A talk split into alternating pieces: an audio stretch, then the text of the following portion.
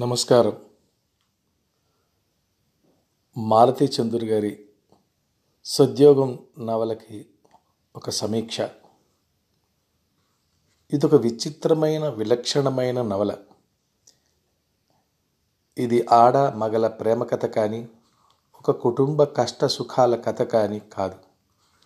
న్యాయవాద వృత్తికి చెందిన మనస్తత్వ విశ్లేషణ ఈ నవలలో దాదాపు సగం పైనే సీనియర్ న్యాయవాది వెంకట్రామన్ ఆయన దగ్గర జూనియర్గా ఉండే సుమిత్ర పాత్రల ప్రవర్తన మనోభావ అవగాహనలే ఉన్నాయి. కేవలం చివరి పాతిక పేజాల్ పేజీల్లోనే కథ నడుస్తుంది. ఇలా సంయమనం చెడకుండా రాయగలగటం రచయిత్రికి ఉన్న నేర్పును తెలియచేస్తుంది. ఆడవాళ్ళు చేసే పనులన్నీ అంత సమర్థంగా మనం చేయగలమా అని ఆలోచించే మగాళ్ళు తక్కువ. అంతేకాక వృత్తి నైపుణ్యంలో మగాళ్ళకు దీటుగా ఆడవాళ్ళు నెగ్గుకు రాలేరనే అభిప్రాయం చాలామందిలో ఉంది. వెంకట్రామన్ అలాంటి అభిప్రాయం కలిగినవాడే కానీ వ్యక్తిగా ఉత్తముడు నిజాయితీపరుడు. సాధారణంగా అతడు ఏ స్త్రీని జూనియర్గా అంగీకరించడు.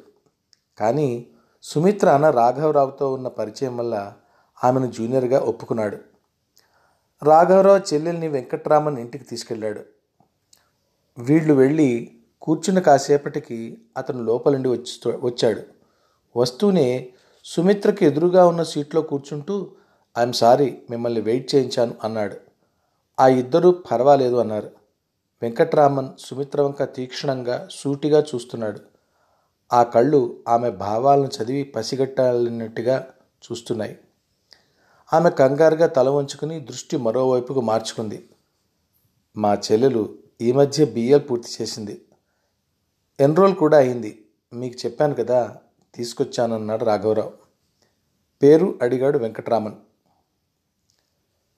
సుమిత్ర ఆమె బదులిచ్చింది. నాకు ఎదుటివారి మనసు చదవటం బాగా తెలుసు రామన్ నవ్వుతూ అన్నాడు. ఆ నవ్వులోనూ సుమిత్రకి అదో రకం తీక్ష్ణత కనిపించి కంగారు పడింది. తొట్టుపాటు నుంచి తేరుకుని సర్దు కూర్చుంది. సుమిత్ర చేష్టలు ఆలోచనలు అన్నీ తెలుసుకున్నట్టు ఇక మీరు వెళ్ళండి రాఘవరావు గారు మీ చెల్లెలు కోర్టుకు వస్తుంది అన్నాడు. ఈలోగా కాఫీ వచ్చింది. వీళ్ళు కాఫీ తాగుతారనే వెంకట్రామన్ అధికారం సుమిత్ర చూసింది. అక్కడ ఆ కాస్త సమయంలో జరిగినవన్నీ చిన్న సంఘటనలే కానీ వాటి అంతరార్థం సుమిత్రకి చాలా బరువుగా తోచింది. ఇంకా ఏమైనా అనుమానాలున్నాయా? ఆమెను అడిగాడు. ఆమె తల నిండా చాలా అనుమానాలున్నాయి. కానీ అవి అడగగలిగేవి కావు. అయినా అతను జూనియర్గా చేరిపోయింది. కోర్టుకు వెళ్ళేలోపే ఓ కేసు ఇచ్చి నోట్స్ రాయమన్నాడు. ఆమె రాసింది. కోర్టులో ఆ రోజంతా తను రాసిన నోట్స్లోని ఒక్క విషయాన్నైనా సీనియర్ వాదిస్తాడా అని సుమిత్ర ఆతృత. ఆమె ఆలోచనలన్నీ తలకిందులు చేస్తూ వెంకట్రామన్ ఆ కేసును వాయిదా చేయించాడు. అతని కళ్ళల్లో సుమిత్రకు జుత్తులు మారితనం కనిపించింది. ఎదుటివారి స్వాతంత్రాన్ని తెలివితేటల్ని ఒప్పుకోడు. వాళ్ళని ఓడిస్తే గానీ సంతోషం కలదు అతనికి అనుకుంది. తను రాసిచ్చిన పాయింట్స్ మీద తను ఆధారపడే రోజు తప్పకుండా వస్తుందని నమ్మి ఆ సమయం వచ్చే వరకు తనకు ఇష్టం ఉన్నా లేకపోయినా అతనితో పనిచేయడానికి సిద్ధపడుతుంది. సుమిత్ర మొదటి రోజున తయారు చేసిన కేసు తాలూకు నోట్స్ మూడు నెలల తర్వాత కానీ కోర్టు ముఖం చూడలేదు. అందులో ఒక పాయింట్ మాత్రమే రామన్ తన వాదనలో ఉపయోగించాడు. సుమిత్ర దానికే తెగ సంతోషపడిపోతుంది. కానీ ఆ సంతోషం ఎక్కువసేపు నిలబ నిలబడలేదు. సాయంత్రం కారులో వెళ్తూ తను నోట్స్లో వదిలేసిన పాయింట్లు ఏరి ఎత్తి చూపించాడు. అంతటితో ఊరుకోకుండా బిఎల్ పాస్ అయి నలుగొంతుడుకోగానే అందరూ లాయర్లు అయిపోరు. నోట్స్ రాయడం అంటే అరగంటలో చే చేతులు కడుక్కోవడం కాదు. లా పాయింట్లు వెతకడం అంటే చీరలు ఏరుకోవడం కాదు. అసలు ఆడవాళ్ళంతా చీరల ప్రదర్శనకే కోర్టుకు వస్తారు. కేసులు గెలవడానికి కాదు అన్నాడు. కాసేపటి తర్వాత ఏ వృత్తి అయినా ఏకాగ్రతతో మనస్ఫూర్తిగా చేయాలి. అప్పుడే పరిపూర్ణత లభిస్తుంది అంటూ సుమిత్ర చేరిన మూడు నెలల తర్వాత తొలిపాట అని చెప్పాడు. ఆమె దాని పాట సారాన్ని గ్రహించింది. వెంకట్రామన్ సివిల్ క్రిమినల్ అన్ని కేసులు చేస్తుంటాడు. చిన్న పెద్ద తేడా లేదు. ఒక్కోసారి ఎంత డబ్బు ఇస్తామన్నా కొన్ని కేసులు తీసుకోడు. కేసు తీసుకుని వచ్చిన వ్యక్తుల్ని చూడగానే అది ధర్మమైన కేసో గెలుస్తామో లేదో గ్రహించగలడు. అతని నేర్పు సుమిత్రకు ఆశ్చర్యాన్ని కలిగిస్తుంటుంది. గొప్ప క్రమశిక్షణ అద్భుతమైన మేధ వెరసి ప్రతిభావంతుడైన న్యాయవాది. ఇవన్నీ ఆమె గ్రహించింది.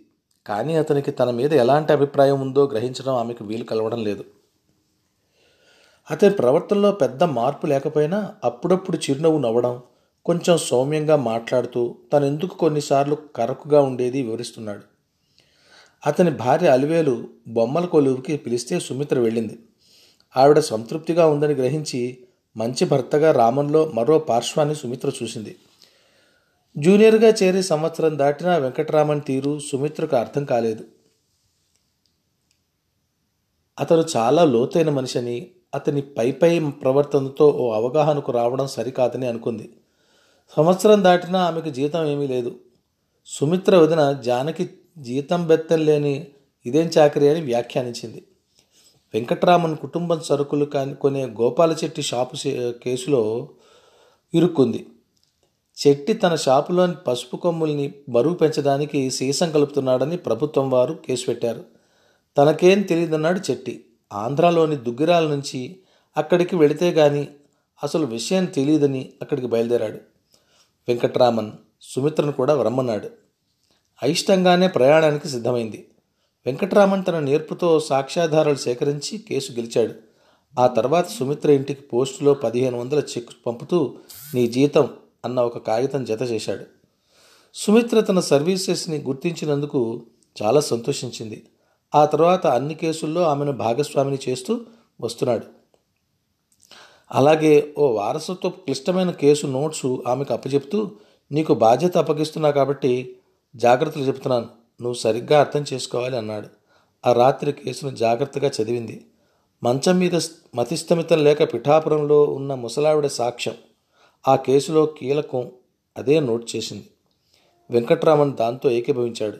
ఇద్దరూ వివరంగా చర్చించుకున్నారు. ఈసారి ఏ జంకు లేకుండా వెళ్ళి ఆ ముసలావిడతో ఎంతో ఆదరంగా ప్రేమగా ఉండి ఆమెకు ఏ మానసిక అస్థమితము లేదని తేల్చింది. ప్రభుత్వ వైద్యుల్ని పిలిపించి ధృవీకరణ సర్టిఫికెట్లు తీసుకున్నారు. స్థానిక సాక్షుల సమక్షంలో ఆమె చేత విల్లు మీద వేలిముద్ర వేసి తీసుకున్నారు. కేసు దిగ్విజయంగా గెలిచారు. ఆ కేసు తర్వాత సుమిత్రకి వెంకట్రామన్ మరో పదిహేను వందలు జీతం పెంచాడు. తను చేసిందేమీ లేదని డబ్బు నిరాకరించింది. వర్క్ అంటే కోర్టులో గొంతుచుచ్చుకుని బల్లలు బాది అరవడమే అనుకున్నావా? వాటి వాటి వెనకున్న సపోర్ట్ అన్నిటికన్నా ముఖ్యం. అందుకే జీవితం పె జీతం పెంచాను అన్నాడు ఆ ముసలావిడితో నువ్వు అన్న మాటలు గుర్తున్నాయా? అవి విన్నాక నీకు నా మీద ఎంత నమ్మకం ఉందో అర్థమైంది. దాన్ని నిలబెట్టుకోవాలనే కసిగా వాదించాను. నవ్వుతూ అన్నాడు. పిఠాపురం కేసు గురు శిష్యుల బంధాన్ని మరింత బలపరిచింది. సుమిత్రకు తర్ఫీదు ఇవ్వడంలో వెంకట్రామన్ ఎన్నుకున్నది కఠినమైన దారి. ఆమెని అబలగా కాకుండా సబలగా తీర్చిదిద్దే ప్రయత్నంలోనే ఇద్దరూ నడుస్తుండగా అనుకోకుండా ఇలాంటి కేసే తారసపడింది. పోలీస్ స్టేషన్ లాకప్లో ఉన్న ఓ వ్యక్తిని ఇంటర్వ్యూ చేసి విషయాలు నోట్ చేసుకురమ్మని చెప్పి అత్యవసర పని మీద వెంకటరామన్ వేరే ఊరికి వెళ్ళాడు. కేసు చిన్నదే. వాచి దొంగతనం నేరం. అక్కడ ఇన్స్పెక్టర్ కానిస్టేబుల్స్ అందరిని అందరూ ఆమెను గౌరవంగా చూశారు. కానీ తనను న్యాయవాదిగా కాక ఆడ న్యాయవాదిగానే వారు జ్ఞాపకం పెట్టుకున్నట్టు సుమిత్రకు అనిపించింది. మగవారు తమ చూపులతో హేళనతో హావభావాలతో నిరంతరం హింసకు గురి చేసే భావజాలానికి సుమిత్ర మనసు ఎదురు తిరుగుతూనే ఉంది. లాకప్లోని వ్యక్తి నువ్వా? ఎలాంటి మర్యాద లేకుండా అన్నాడు. బాంబు పేలినట్లయి గబగబా వెనక్కి పరిగెత్తుకొచ్చేసింది. చెప్పిన పని చేయలేదని రామన్ అగ్గి మీద గుగ్గులమయ్యాడు. తను ఈ కేసు ఎందుకు చేయలేనంది. ఎందుకు? రామన్ ప్రశ్నించాడు. కారణం కూడా చెప్పలేనంది చెప్పి తీరాలన్నాడు. కొంత ఘర్షణ తర్వాత సుమిత్రను బీచ్కి తీసుకెళ్ళి ఏం జరిగిందో ప్రశాంతంగా చెప్పమన్నాడు. సుమిత్రను చెప్పడం సుమిత్ర చెప్పడం ఆరంభించింది. స్కూల్ ఫైనల్ అవగానే మా వాళ్ళు చదువు మనిపించారు బెజవాడలో పత్రికలు ప్రేమనలు ఇవే నా కాలక్షేపం. శృంగార పత్రికలు దాచుకుని దొంగచాటుగా చదివేదాన్ని. ఇంట్లో డబ్బు చో- లోటు లేదు. ఇంట్లో వాళ్ళు నేను బుద్ధిగా చదువుకుంటున్నానని సంబరపడ్డారు. కానీ నేను ఏం చేస్తున్నానో ఏం చదువుతున్నానో గ్రహించలేదు. ఆ రోజుల్లోనే ఈ వెధవ మా ఎదురింట్లో అద్దెకు దిగాడు. పుస్తకాల ప్రభావంతో వాడు నాకు మన్మధుడిలా కనిపించాడు. మా ఇద్దరి మధ్య ప్రేమాయణం నడిచింది. వీడు ఎలాంటి వాడా అని ఆలోచించకుండా ఒంటి నిండా నగలతో వాడితో పారిపోయాను. పదిహేను రోజులు హైదరాబాద్లో ఉన్నాం. తర్వాత బొంబాయి వెళ్ళాం. అక్కడ నా నుంచి నగలు తీసుకున్నాడు. హోటల్ నుంచి మకాం రేకుల షెడ్లోకి మార్చాం. అప్పుడే నాకు భయం మొదలైంది. కొన్నాళ్ళకు వీడు దొంగ బా దొంగ ఆడపిల్లల్ని మోసం చేసే బాపతని తెలిసి పారిపోయి ఇల్లు చేరాను. మా అమ్మ చేతిలో దెబ్బలు తిని మా మూర్ఛపోయి మూడు రోజులకు కళ్ళు తెరిచాను.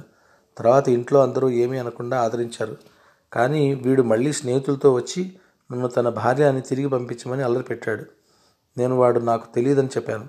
కానీ వాడు తెలివిగా నేను అతనికి రాసిన ఉత్తరాలు చూపించాడు. అప్పుడు నేను తెగించాను. అవును అవి నేను రాసినవే.